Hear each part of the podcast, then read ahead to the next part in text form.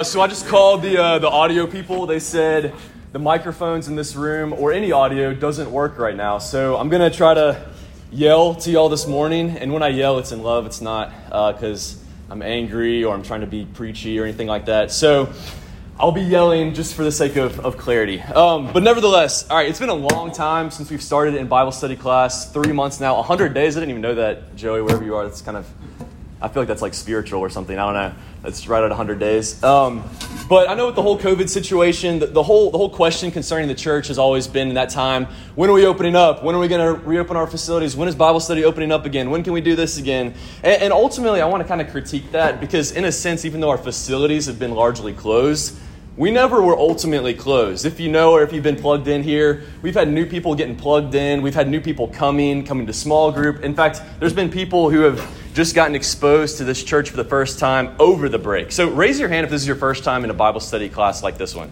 Here, just raise your hand. All right, awesome. Yeah, it's a handful of people. That's great.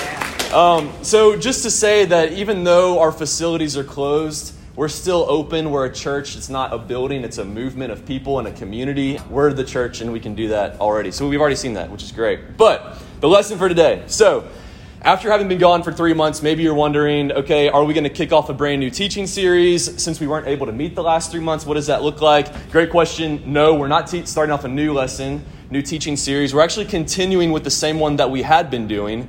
Uh, since the beginning of the year. We did a year long series called His Plan, Our Purpose, where we're going through the entire Bible all year long. In March 8th, the last time we were able to meet, we stopped at the end of Joshua. Today, we're going to be starting in Ecclesiastes. So, we're not starting a new one. We're not skipping all the old content, too. In fact, during the COVID time, we had a pastor teach through the series as if COVID never happened. And today, we're starting up with our series today as if COVID never happened again. It's just the same lesson on the same day that we had planned, anyways. So, we're just going to keep moving forward with that. So, if you have your Bibles, open them up to Ecclesiastes chapter 9. Ecclesiastes chapter 9. Understand that Ecclesiastes is not a book of the Bible you would usually kind of gravitate towards, anyways. Um, so if you need to look at your table of contents, no shame in that. It's in the Old Testament. Uh, if you open up your Bibles to the middle, you'll probably find Psalms or Proverbs. It's actually right after that. It goes Psalms, Proverbs, Ecclesiastes. If you're in Isaiah or in Jeremiah, you've gone too far, so start flipping backwards. But as we turn in there, let me give you a quick overview of Ecclesiastes uh, as, as we begin to drive into the particular passage we'll be looking at today. So, Ecclesiastes is a very eclectic book of the Bible, and really for three main reasons if you want to take notes. One, Ecclesiastes just has some really weird statements in it. Um, if there was ever a time in your quiet time or Bible reading to not just put your finger on a verse and then make that your life verse of the day or whatever, now's the time to not do that. Ecclesiastes has some really weird ones. Let me give you some examples. So, Ecclesiastes 7 1 through 2.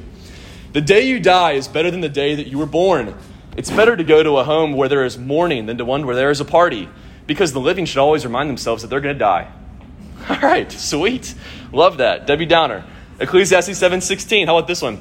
Be not overly righteous, and do not make yourself too wise. Why wear yourself out? It's like, wait, that's in the Bible? I feel like we're, we're at church right now. It doesn't seem right. Ecclesiastes uh, 9 8. Wear fine clothes with a splash of cologne. Some of the single girls in here are like, yes, men, you need to take that one to heart. Um, Ecclesiastes 10 19. This is an interesting one for us Baptists. Wine makes life happy, and money is the answer to everything. You're like, wow, that's that doesn't sound like a Bible verse. It sounds like an edgy, like fortune cookie or something like that. Um, or what about this one? This is not your most politically correct statement. Ecclesiastes 7:28. I found one upright man among a thousand, but not one upright woman among them all. Sorry, that's just that's just the Bible. Ecclesiastes 11:3. This is another one that's interesting. If a tree falls to the south or to the north, in the place where the tree falls, there it lies. It's like obviously, right? Like if there was ever a time to answer the age-old question, if a tree falls and no one's there to hear it, doesn't make a sound, you would think that that would be the time to hear it, but it just seems like a missed opportunity we didn't get. But still a mystery. So, what are we supposed to do with all of those strange verses? Well, this can be cleared up, namely, in a second reason why Ecclesiastes is a little bit more eclectic, and that's that it's written differently than all different books of the Bible because of it's written by essentially two different people in a strange way. There's a teacher of the book, and there's an author of the book. So it's composed of the interplay of a teacher and an author together. So uh, this is what it means essentially. The author introduces someone who is the teacher, and then the teacher teaches throughout the whole book. And then along the way, the author critiques and affirms, kind of writes notes in the margin, and then publishes everything that he says. So, for example, uh, the teacher is like a character in the book that the author writes about. So it, it's kind of like if, uh, if, if someone were to transcribe this message and then send it to Dr. Young, hopefully he would like it, but he would get it and then he would add his own notes. He would circle things, correct things, disagree with things, agree with things. Then he would like end it with his concluding remarks and then publish it. That's the book of Ecclesiastes. Okay, does that make sense? That's a little bit what's going on. Now, who's the author? Who's the teacher? We don't know who the author is. The teacher, we believe, the, the popular opinion is that he's King Solomon. And we'll see that from the content. This is the third thing that makes Ecclesiastes a little bit eclectic, is that the content itself is just very different from the rest of things that you'll read in Scripture. Not just the confusing statements, but also you'll hear the teacher, this teacher that we believe is Solomon, write about how he has everything that the world has to offer. Literally everything. That's why we assume it's Solomon, because he really did have everything. And yet, he's really, really disappointed and really just kind of confused in life. So Solomon had everything. He was the richest man to ever live. He was the wisest man to ever live. 1,000 sexual options a night. Wrote best-selling books. He wrote the, the songs that like people sung throughout the day. I don't know if they had like a, a kind of their own kind of radio version. He wrote all of the ones that were popular. He was the most powerful individual in the known world, and we're still talking about him today. People would travel all over just to hear from him. But he just was largely disappointed and confused in life. He thought, I thought that life would make me happy if I did this, and it he did it and it didn't make him happy. Or I thought that if I made this wise decision, then it would lead to this conclusion. And I did make that decision, but and it seemed like the right thing, but it, then the whole situation just blew up in my face. So how am I supposed to make sense of that? Maybe y'all can relate to this, just the, the dissatisfaction of life. He's saying that we often have neat and tidy categories for the way that we think life ought to operate. And sometimes they do, but it's not a fail-safe way. They don't, it doesn't work that way all the time. Life is just more complex than that. And all throughout the book of Ecclesiastes, there's two phrases, and if you want to write this in the notes of your Bible or whatever, there's two phrases that reflect this reality of dissatisfaction and just meaningful, like meaninglessness in, in, in how to make sense of what life is. And this is the two words, you write these down. It's futility and under the sun. Futility and under the sun. So write those in the margin. You're going to see this all throughout the book of Ecclesiastes. Futility is mentioned 38 times throughout the book, and under the sun is mentioned 29 different times. So futility, depending on whatever translation you have, you might see different uh, words in there as well. You might see meaninglessness, or you might see vanity, uh, all conveying the same idea. The Hebrew word there is hevel, H E V E L. Hevel, if you want to write that down. Hevel in the Hebrew is a really hard word to translate into English because it doesn't really communicate on our English kind of like plane of, of thinking. It means two things at the same time. It means it's temporary and fleeting, and it also means it's enigmatic and paradoxical. Like it doesn't make sense. So you might sound like, well, that sounds unrelated, temporary, fleeting, enigmatic, paradoxical. I, don't get. All right, think about the nature of a vapor or a smoke. That's what that's what hevel means. Sorry, it means vapor or smoke, literally. Uh, think about the nature of a vapor or a smoke. It's, it's temporary and fleeting, right? But it also has this kind of enigmatic characteristic to it because it's the nature of smoke or vapor is to enshroud something. It enshrouds something. It's like smoke and mirrors. It's not what meets the eye. It's, it's fleeting and enigmatic. So, like a vapor or cloud, right, it gives the illusion that it has some kind of substance to it. But then, as soon as you try it out, you lean against it, you try to grasp it, you just go right through it. You don't you lean against it. There's no substance. You're dissatisfied by what you discover. It doesn't make sense. That's that's hevel.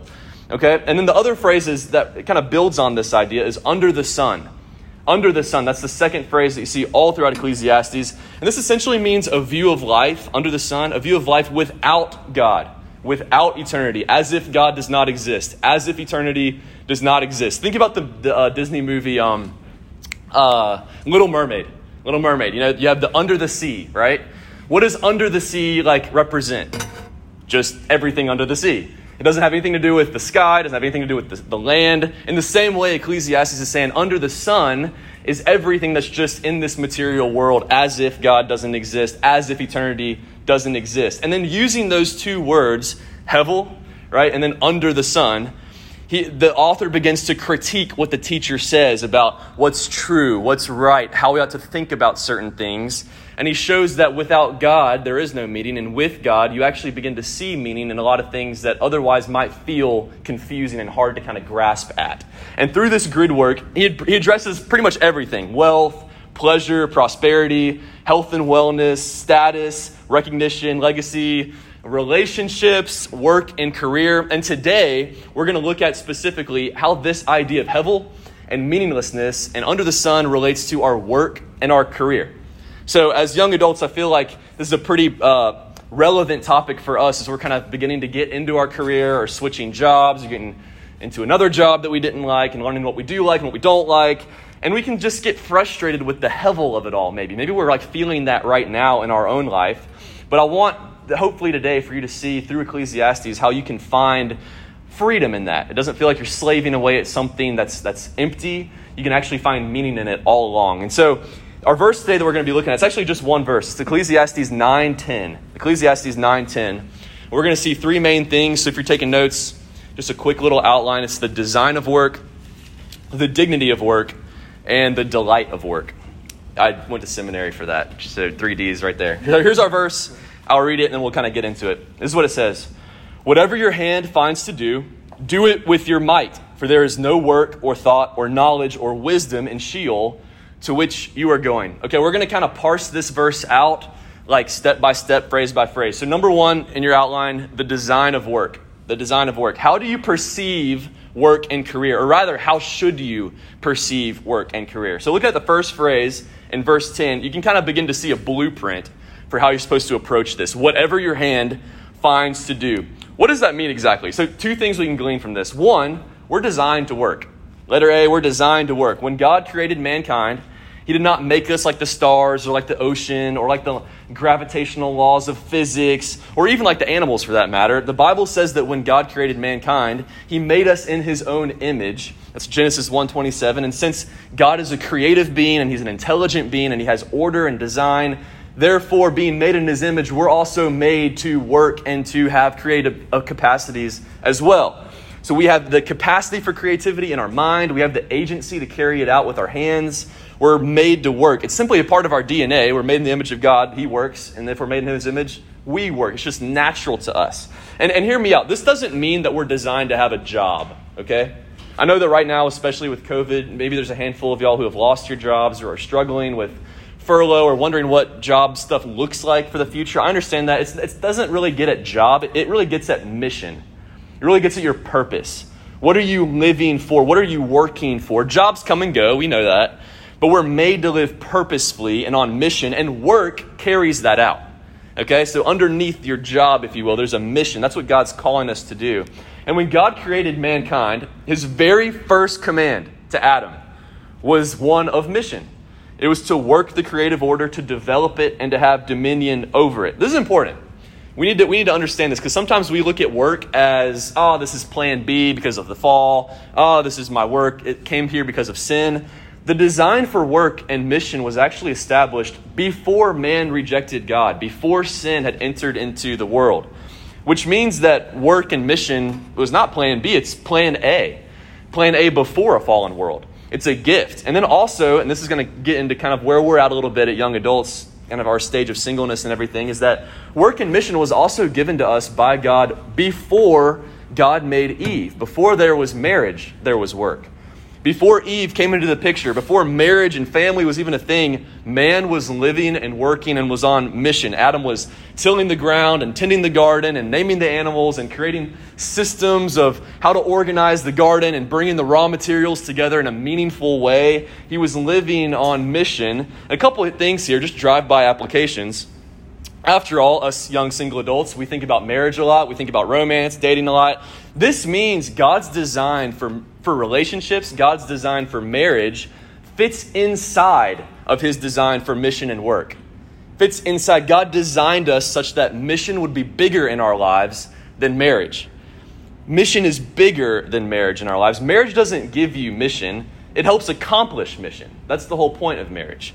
And so, for some of us young single adults, it, maybe we feel so bored and so empty with where we're at in life because we've made marriage the mission And if marriage is the mission, then of course you're going to be bored and, and, and you know, feeling empty as a single person.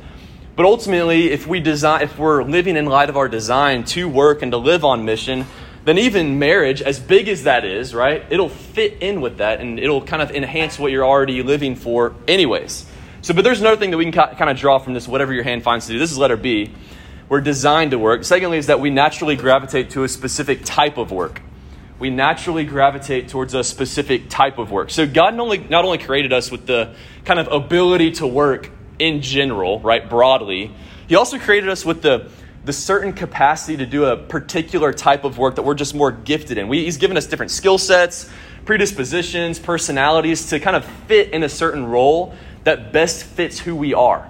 Right? God did not make everyone to be a lawyer or a teacher or a social worker or an IT developer. He made us all differently so that we could have a expansive dominion over all the different areas of work that there, that there is in the world.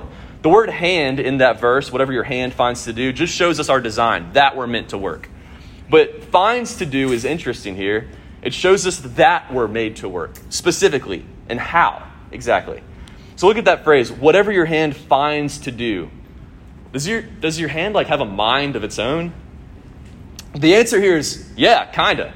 Actually, yeah. When it says whatever your hand finds to do, it's, it's referring to the idea that your hand your ability to work is going to gravitate towards something that it more naturally finds to do. What do you find that's just easy for you? It doesn't really feel like work, it just feels right. You know what I mean? There's a term for this, it's called flow, F L O, actually. And it's, it's, it's, it's to describe that idea that you're in the zone in your work. Now, for me, I've never been in the zone when I'm on Microsoft Excel. That just doesn't, it'll never happen because it doesn't fit my personality. But some of you, you like Microsoft Excel, Excel so much, and you, that spreadsheet is like a, a, map of buried treasure to you. You just drool when you see it. That's not me. Or, or for some of you, maybe for, for working in the, in the courtroom, it's like a temple almost. You just feel like everything is right. You're bringing in God's justice, hopefully, into a world of disorder and chaos. As a lawyer, you just, your, your heart kind of beats fast about that stuff. Same thing when it comes to technology or sales or medicine or, or PR. You just kind of gravitate towards it because it's you, it's who you are. I know we've all kind of struggled with this question before, right? Like, what is God's will for my life? What is my calling or career path? And how do you really figure that out? Well, this verse is helpful because it's calling us to not look up into the sky and see what God writes in the clouds with a blimp. It's really saying, look inside at what's embedded into your DNA. What does your hand find to do that it just loves to do, that you enjoy doing? Don't look up and out. Look, start to look in. It's okay to look in for this thing, at least. Now, I've once heard it said that you can find your calling, if you will, at the intersection of three main things your abilities, your affinities, and the affirmations of other people. I'll say that again. You can find your calling at the intersection of three things your abilities, your affinities, and your affirmations of other people. Your abilities just refer to your God given strengths, skill sets. Your affinities refer most nearly to what you really just enjoy doing, it brings you energy. And then the affirmation of other people, of course, is people saying, yeah, not only do you like that, you're actually good at it, and I benefit from that myself. I can see you doing that. I can see you being a doctor. I can see you being a teacher. And when you have all three of those things together, when they intersect, kind of think of a Venn diagram. You got a circle here, circle here, circle here. Right where they intersect at the middle, that's kind of your sweet spot of what your calling might be. Whatever your hand finds to do should help us see that our calling, our mission, it's not really a job as much as it is just being faithful to who God's made us to be, who He's designed us to be after all. What's interesting, I think this is really fascinating. I didn't know this before I started studying uh, to teach, and it's that the word vocation in our culture today, vocation, we think about what? Job, how to make money, etc., like where we spend 40 hours a week. The original sense of that word does not communicate that. The, the English word vocation actually comes from the Latin word vocare. Vocare, and vocare does not mean job, career, or work. It actually means the way that you serve other people. Vocare means the way that you serve other people. It concerns a mission or service beyond yourself. So the question for us young adults today is all right, if that's all that's true, why do we pursue not what we're good at, but we pursue what makes the most money? Why do you work not what actually you're passionate about, but just because that's what is expected of you to do? Because that's what your parents want you to do, or that's because like society tells that you, you should do. When I was in orientation at, in college, I remember asking people like, "Oh, what's your name? What's your major?" You know, the small talk. And like 90% of people were like, oh, I'm pre med. Oh, I'm pre law. It's like, oh, my bad, obviously. Why? Why is that the case? Because in our culture, those two jobs, you know, if you're a lawyer, great. If you're a doctor, great. You should do that. If that's how God designed you to do it. But if not, don't do it just because that's a position of status that you have to get in order to feel validated, right? It, you're sacrificing who God's made you to be. This is where Hevel comes in. Remember Hevel, vapor, smoke, meaninglessness, vanity, that kind of thing? If life is just under the sun, there is no God, there is no eternity, then why have a mission in your life? Why have a mission to help other people? If I got 80 years, I'm looking out for me. I'm looking out for number one. Why care about things like injustice, inequality, oppression? Why care about that? If God doesn't exist, if eternity doesn't exist, if it doesn't benefit you, why, why care? If you'll feel less human though, because it goes against your design. But if, if life is just under the sun, you're just going to maximize your own happiness. I'm just going to think about my own pleasure, my own safety, my own security. And in America, we find more happiness not in what we do, but in what we possess. We love materialism. We love kind of being comfortable. So I'm going to take that job because of the money because that's priority for me over my happiness. And we'll sacrifice our passions and, and our abilities as a result. But here's where it kind of flips. If God does exist, if eternity is real, and if He's designed you for a purpose, then you have a mission. Then you, then you have, you're not just living for yourself anymore, you're living for other people, and that will begin to humanize you. You begin to feel life. You'll take a job that's not just about the money, but about what actually makes you fulfilled and happy, and because you're serving other people and it'll go in line with, with your passions. It won't go against the grain of your passions. You'll find more satisfaction in your work that money just can't buy you, anyways. See, if God doesn't exist, natural selection is all there is, and that is the design for your work. Work is just a part of that. It's just work is just another cog in the wheel of a cold, cruel universe. all right, going back to that first verse we said in Ecclesiastes. But if God does exist, there is design, there is meaning. Your work is not just a cog in the wheel of a cold, cruel universe. Your work is actually partnership with God. That's, that's, it's meaningful, it's valuable in and of itself. This leads to the second point. I'll kind of move through this a little bit quicker the dignity of work. That was number one, the design of work, the dignity of work. We find the dignity of work in the next phrase. So keep going. It says, uh, whatever your hand finds to do, the next phrase is, do it with your might. Do it with your might. In other words, the question is not, whether I'm channeling my energies for work. The question is, how am I channeling my energies for work? Why am I living? So I want to kind of scan this phrase like an x ray. You know, like x ray kind of positively shows you what's there, negatively shows you what's not there. Kind of do the same thing with this verse as well. Show you what this verse does mean, and then also what it doesn't mean, and why we should apply that. First, working with our might. What does that actually mean? Obviously, working with, well, it means I should work hard. Okay. It's a command, it's an exhortation, right? But note here, it's not saying, Work with your might because that's what good Christians ought to do. Put a smile on your face. Laziness is of the devil. Like idle hands make for a devil's workshop. You'll ever heard that?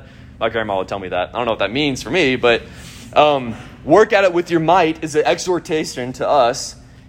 But in light of the first verse, in light of the fact that work is good, in light of the first, the idea that God's given us abilities that are good and that mission is good, the exhortation is not just an arbitrary command, as if you're trying to prove yourself to God. It's saying this is the only right response for you in light of what work is, in light of who God is. It's the only right response. It's more about faithfulness and gratefulness than anything else. Therefore, the solution here, okay, we all need to kind of take this to heart, myself included, is that the solution to laziness, right, or a bad attitude when it comes to work, is not to beat yourself down and say, work harder, work harder, put a smile on your face. The solution to laziness is you need to see more clearly. You need to see more clearly the dignity of work. Most of the time, boredom or laziness is, is not because, well, that's just my personality, or, well, I don't really like my job, or I don't really care for this industry that much, and I'm going to switch jobs anyways. That might be 100% true. I've been there myself. But the root issue here is failing to see God's design for work and neglecting to really enjoy the dignity of work. Work is dignifying on its own accord. Let's make this practical, okay? This might uh, resonate with many of us here right now. Some of you are in a job you might not like. And that's okay because that's probably been 95% of us. I've been there too. I love my job here, by the way. It's not one of them. I love my job here. The jobs before this uh, were, were just not totally me, and that's okay. But here's where the Bible speaks to us specifically. Even if you don't like your job, even if you can't stand your boss, he or she annoys you or exploits you or whatever, do it with your might. Do it with your might. Why? Even though you don't like your job and you're tired and exhausted, work itself is still a gift from God, so do it with your might. And even if you don't like your boss and that person annoys you, your main boss is God, so do it with your might. Not because your boss deserves it, but because God does. Our role here is stewardship and obedience. Whatever you're doing, what this Colossians 3:23 says, if you grew up in the church, you know this, whatever you do, work at it with all your heart as working for the Lord and not for men, because you'll receive an inheritance from the Lord as a reward. Working for the Lord and not for men is a reward unto itself. The work, work is dignifying in and of itself. Love the Lord your God with all your heart, soul, mind, and Strength. Strength, yeah. Might. That's how, you, how we should be working. It's a response. But negatively, what does it not mean to do it with your might? Not mean. So it means I just don't do it at all? Well, kind of, but different. Let's think more critically about this. If the right way is to honor the dignity of work and your energies, the wrong way is to dishonor the dignity of work with our energies. All right, how do we dishonor the dignity of work? How do you do that? If we if work is an intrinsically beautiful thing on its own accord, how do you dishonor it? Well, one way to dishonor it is by using work to serve a different purpose than it actually is on its own accord. For example, like let, us ask it this way: Am I treating my work as a means to an end, or is it an end to itself? Let me say that again. Am I treating my work as a means to an end, or as an end unto itself? Am I treating my work primarily as useful because of what it gives me in return? Or do I see my work, do I treat my work as something beautiful and dignifying on its own accord for what it actually is? For example, you know, we, we can use our work as a way of establishing our own significance. I need to feel validated, therefore I'm going to take this job. Or we reduce our work to only being rungs of the ladder that I got to climb in order to get a promotion because the promotion means I'm validated or I'm significant or I get that more I get the raise or we flatten our work into a platform so that we can receive the recognition of other people, or we diminish it to only being about money after all. See, now there's nothing wrong, okay? Hear me out with being, you know, promoted or, or making a lot of money with your job, or there's nothing wrong with, with being recognized or, or gaining status where you're at. But as soon as you make work a means for these things, you not only dishonor your work, you ruin it you ruin your work. How? Because your concern will only be about using that work to get what you get out of it. You're not really cared about it, concerned about it. You're just concerned about what it gives you. All right, you know what's scary? Let's make this, again, practical. When a doctor becomes a doctor, not because he has God given abilities or skills, but just because he's going to make a lot of money, do you want that person working on your heart? No. I mean, I hope they do a good job, but they don't really care about you or the work. They just want the money. Or how about this? What if a person becomes a CEO not because they have abilities or the passion to do it, but because they just want that position of power and status in the company? Is that someone that you want in charge of the company that you work for? Of course not. And you kind of know when that happens, right? Not to judge, but you can kind of sense that they're just kind of checked out, but they're there. When work becomes a means to an end, we usually find ourselves bowing down at the feet of an idol that we're looking to to give us something that only God can give us to begin with. We're looking to our work to give us significance or security or satisfaction, a thing that only God can really give us. And in doing so, we put a God-like pressure on our work, and our work just crumbles as a result. And this is where Hevel comes in once again. Remember Hevel? Vapor, smoke, meaninglessness, vanity. If life is just under the sun, that's all that exists, and God doesn't exist at all, eternity doesn't exist, then why care about the dignity of your work? Why care about that? If you go to uh, kind of like the Middle East, their view is that the world is just temporary, but eternity is forever. So why really care about the quality of our work? Why really care about the quality of our city infrastructure? I mean, it's all going to go, you know, it's all going to get burned up with fire anyways, so why really care about it? That's kind of how they think. The quality of your work is going to go down. If, if we subvert our work to be just about our own significance, then the pressure on our work to try to find ourselves in it is so heavy, the enjoyment is going to go down. If life is only under the sun and your identity is always hanging in the balance of your work, you're never going to be able to sleep. There's always something to do. Your identity's at stake. You're, you have to keep going. You can never unplug. You can never take a vacation. You can't sleep. You got to keep working, working, working because your identity's built on it. And then your quality of your work suffers, and you suffer, and it, just, it doesn't work. Tim Keller says this when you treat work this way, you're going to go through life doubly tired. Doubly tired. What does that mean? Here's what he says He says, even underneath their work, there is a greater work taking place, a spiritual work underneath their work. So they are doubly tired. they're not only tired from their vocational work, 8 to 5, because we get exhausted from that, but they're tired from the fact that in their vocational work, they're trying to fulfill the work of their spiritual state to find significance and validation, which you're never going to find. Therefore, you're always going to go through life doubly tired, spiritually tired, vocationally tired, which doesn't work. But if God does exist, if eternity does exist, if the gospel is true, then you've been given worth. You've been given significance. You've been given security. The deepest things you long for in life, not from what you do or don't do or the accomplishments that you have, but because the blood of Jesus was shed for you to show you how much you mean to him. And if you mean if you mean that much to him, it doesn't matter what your work says about you. And it means the pressure is now finally off. You don't have to stop working for yourself. Now you can just enjoy your work. Now you can just see your work as your work. You're not going to be doubly tired anymore. You're just going to be like singularly tired, just tired. Because you're just vocationally tired, but my work is not accomplishing something that only God can accomplish for me. Maybe you're like, Austin, you seem very familiar with this subject. Yeah, I've, I've wrestled with this my whole life. I'm a, I'm a three Enneagram. Any other threes in here? That one person, let's go. Yes. But when God's love for us in Christ becomes our identity, it redeems your work to just be your work. It's just your work. It's no longer your identity. It's no longer your security. It gives you relief, and that actually breathes quality into your work. It breathes for you to be able to rest and like unplug finally. And you become probably a more enjoyable person to be around, anyways. So, as a Christian, we work hard in our jobs not because we're going to get something out of it, because it's just a right response in light of who God is. We don't work for that significance. In a way, we work from being significant, we work from being secure. And it's not the other way around. Our work resumes an idea of dignity on its own accord. And this leads to the last point, number three here in your notes the delight of work. So, design of work, dignity of work. Now it's up to us. How do we like find actual delight in our work? This is what the verse is saying here. Read the last phrase. Go back to your scripture.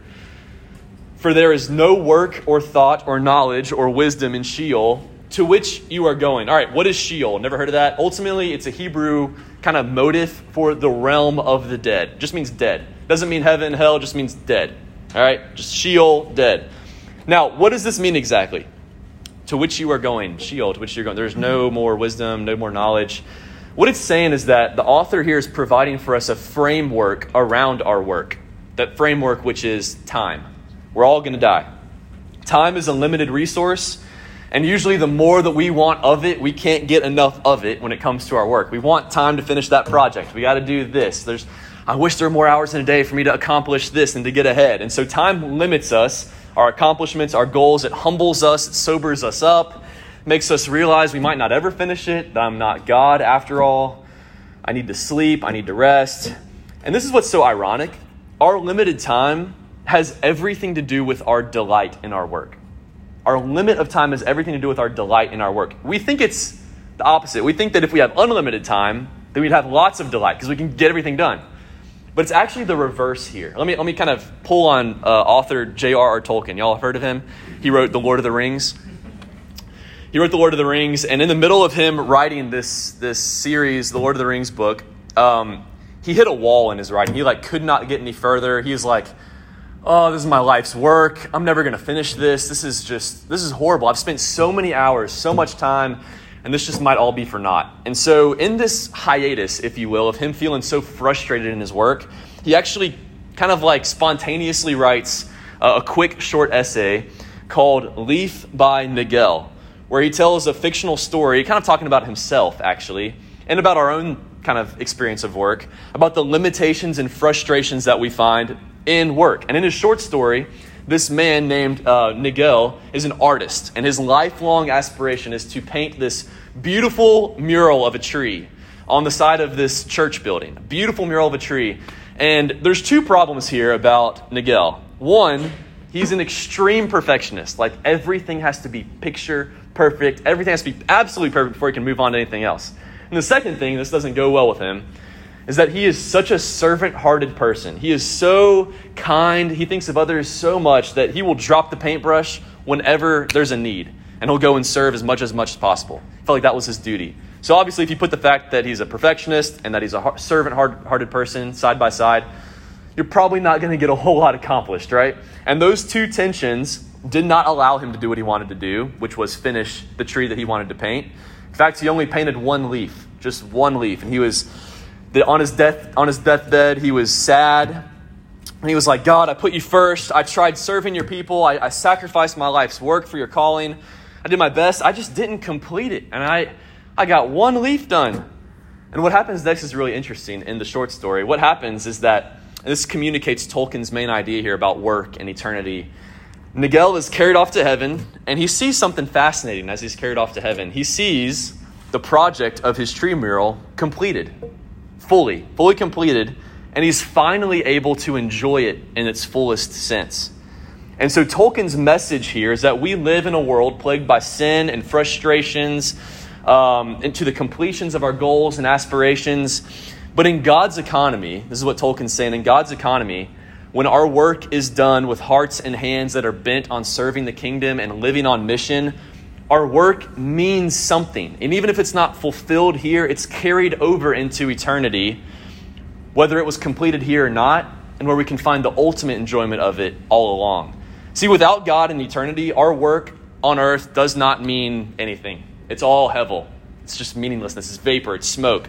But with God in eternity, even our smallest efforts even the ones that are left unfinished or frustrated by outside forces, those matter still, and they carry over into eternity in a meaningful way. And when we take that truth to heart in our work, that should inspire us to a sense of delight and a sense of peace in our work that, hey, all right, I didn't finish.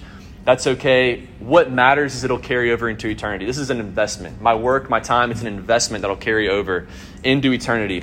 Tim Keller, again, I quoted him earlier. Uh, he has a book I'm kind of pulling on here called Every Good Endeavor. It's a really good book. If you're looking on a book on career and work, Every Good Endeavor, highly recommend it. But this is what he says in, in writing about this. He says, if, if this life is all that there is, then everything will eventually burn up in the death of the sun, and no one will even be around to remember anything that has ever happened. It's true. Everyone will be forgotten. Nothing will be nothing we do will make any difference, and all the good endeavors, even the best, will come to nothing unless there is God. If the God of the Bible exists and there really is a true reality underneath and behind this one, and this life is not just this life, then every good endeavor, even the simplest ones, and even the ones not even completed, pursued in response to God's calling, they matter forever. That is the Christian that is what the Christian faith promises. And 1 Corinthians 15 58 says, In the Lord your labor is not in vain. So, how can we truly take delight in our work? Does delight happen only once you finished or if you finished? If it's found in if you finished, then you'll never be able to enjoy the process. If the delight is only found in until you finished, then once you do, then if it's just on this side of heaven, then it's just on to the next project. It'll be hevel, it'll be fleeting. Your satisfaction, your delight it'll just be gone like, a, like the wind. You can find your delight in your work because God did not create this universe and then just leave it to meaninglessness. He created it such that it would matter and carry over into eternity. Even what you do now, even if it's not quote unquote spiritual, your work matters because this world is not something that we're going to leave. It's something that heaven's going to come down to and redeem one day. Everything matters that we do.